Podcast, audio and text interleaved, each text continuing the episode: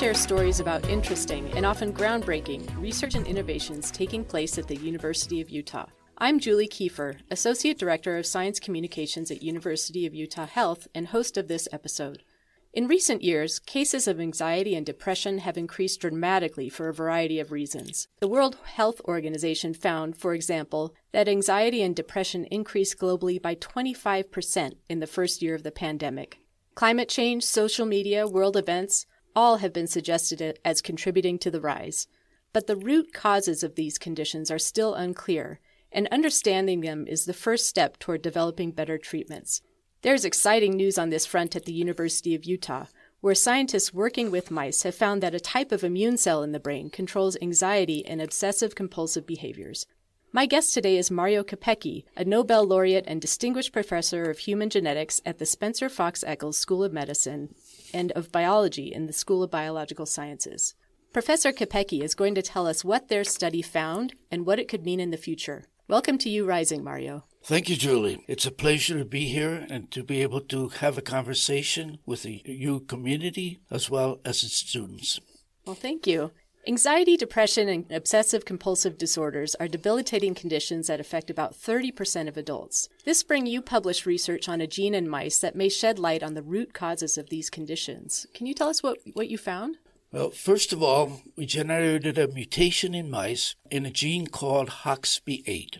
And what did we find, which was very surprising, was they had chronic anxiety as well as pathological overgrooming. That is a condition that is very similar to OC spectrum disorders, where the patients actually remove body hair and compulsively do so. And so, how do you study this phenomenon in mice? Uh, we use a technology that was also developed in our lab that is gene targeting.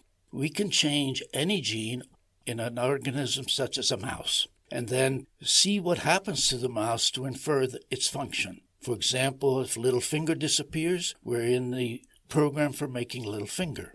In this case, we knocked out HOXB8 and we got chronic anxiety and pathological overgrooming. A surprise.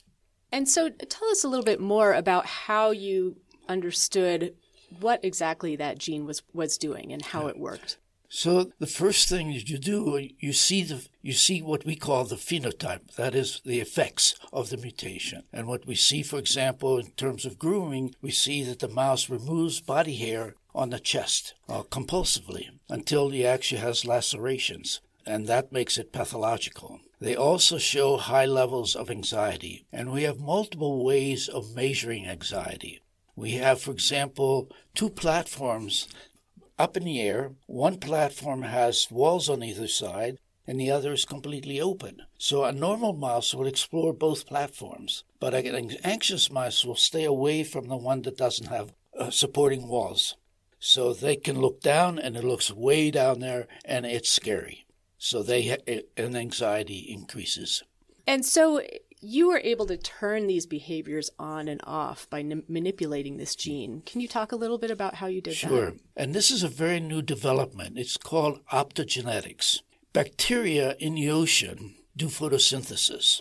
It doesn't make sense to do photosynthesis at nighttime because there's no s- source of sun. So they have channels, uh, channels that allow ions to go in and out from the cell that are dependent on light. So, in the absence of light, they're closed, and as soon as the light turns on, the sun comes up, then the lights are open.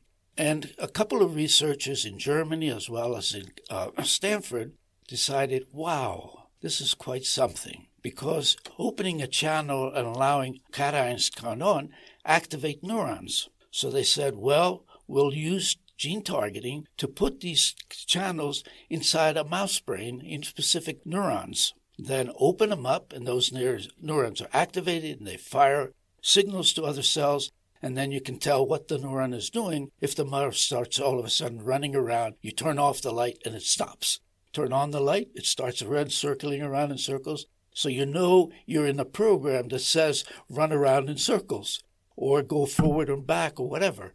And so you were able to use this optogenetics technology to turn on and off this gene and, yep. and control these anxiety behaviors. So the, the new addition was that nobody had thought of doing the same thing to microglia. people looked at microglia as scavenger cells. They're there to clean up messes. If a di- cell dies, they remove the, the dead cell and so on.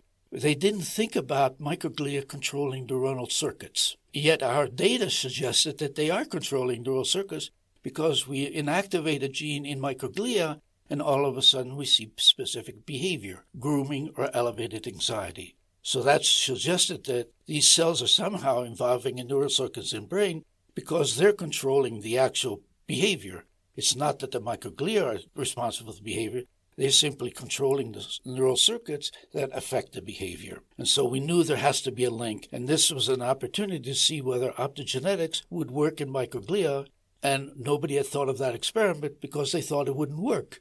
But we were you know wild in a sense and put our channels not in neurons but in microglia. So then when we turn on the light now only microglia are activated and then we look at the response. And voila we saw all of a sudden behavior the same behaviors we saw by an activating gene turning on anxiety or turning on grooming in response to light. We turn on the light in specific regions of the brain, only in microglia, and then all of a sudden we have these behaviors.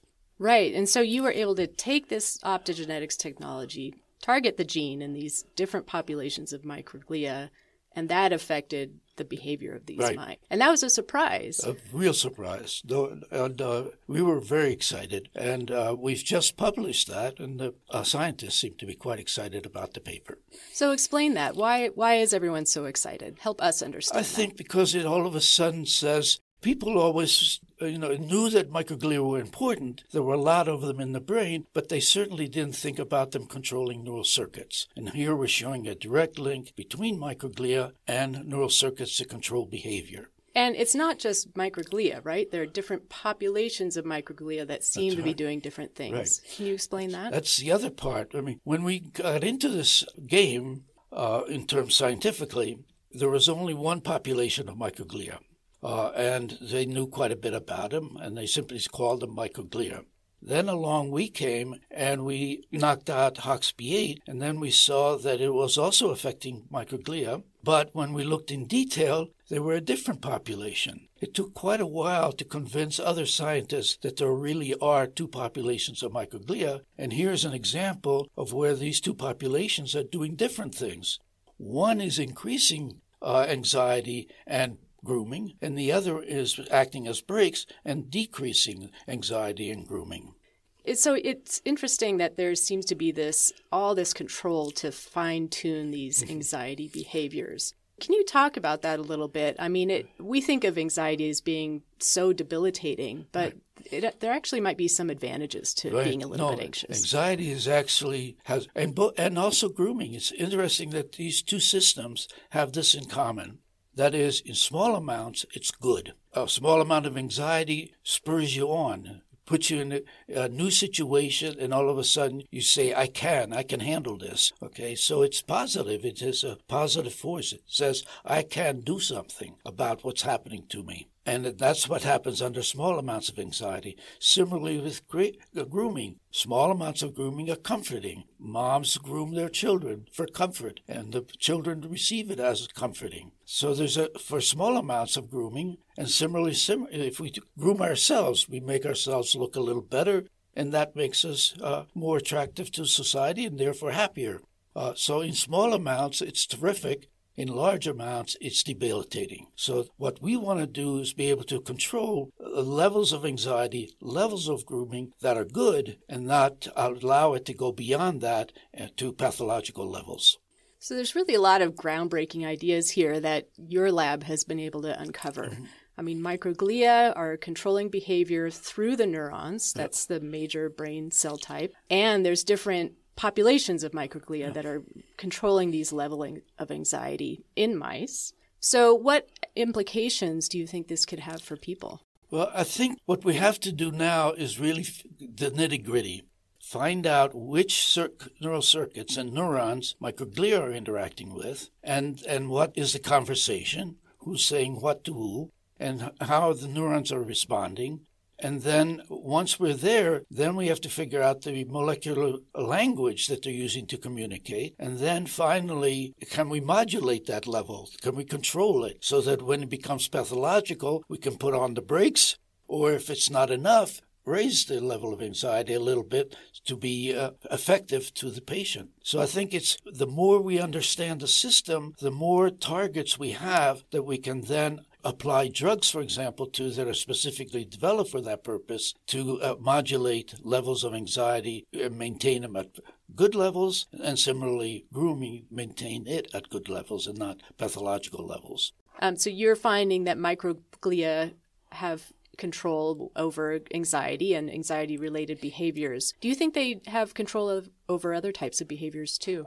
I'm not sure whether other behaviors and why they chose these particular behaviors, I still don't know. Uh, hopefully, that our research will start giving us clues as to why they were picked out out of you know multiple behaviors. But I think it's you know there's lots of information, for example, that uh, microglia are involved in Alzheimer's disease. And there's unfortunately there's evidence for both ways that they're doing good things and doing bad things. And so again, it's an interesting system uh, in a sense that could, it's a yin yang system, which is what we see with behavior. I think uh, that's going to be an interesting system, and so it's being looked at in terms of many pathologies. And the other thing that's interesting about microglia is they work in time scales that we're familiar with. Normally, neurons are working what in milliseconds, that is thousands of a second really fast. I mean, you know, faster than we can imagine. And yet, most behaviors are in seconds. It's, so it's a thousandfold difference in scale. And so the question is, how do you go from one system working at one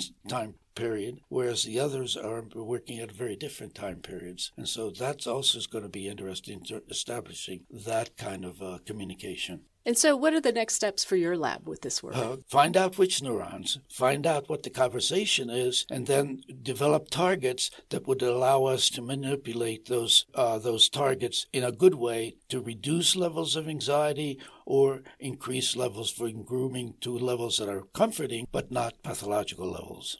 And what makes you excited about this research? I think it's always surprises. I love science when you have, you know, you're doing something and then all of a sudden you get something unexpected. Uh, and further, you know, it's the science we do is really at the basic level. We try to understand the biology and then the application will simply fall out from that knowledge. And who are good at that? Drug companies are good at that. I'm not good at making drugs. I'm good at studying biology. And so as soon as you develop a, uh, a, target, then they will be very anxious to then develop the, the drugs. Dr. Capecchi, do you have undergraduates and other students in your lab? I'd love to have undergraduates and chemistry students in the lab. I think they're excited, they work hard, and that's what I love. So, uh, no, the opportunities there. When I was an undergraduate, I was very lucky and could go to MIT and uh, work in labs and started all sorts of projects while I was an undergraduate. So, no, I think I, would love to encourage undergraduates to come. All they have to do is call my uh, secretary, set up an appointment, and if I have money, I mean, the, the next thing I have to do is get money. Well, I love your research, and thank you very much for sharing it with us. Professor Capecchi, thank you for being my guest today on U Rising. It's, it's my pleasure, and hello, the youth community as well as students, and I hope we have further opportunities to interact. Listeners, that's it for today's episode of U Rising. Our executive producer is Brooke Adams, and our technical producer is Robert Nelson. I hope you'll tune in next time when my co host Chris Nelson will be talking with Nicholas Witham, who won the Wilkes Center Student Innovation Prize. I'm Julie Kiefer. Thanks for listening.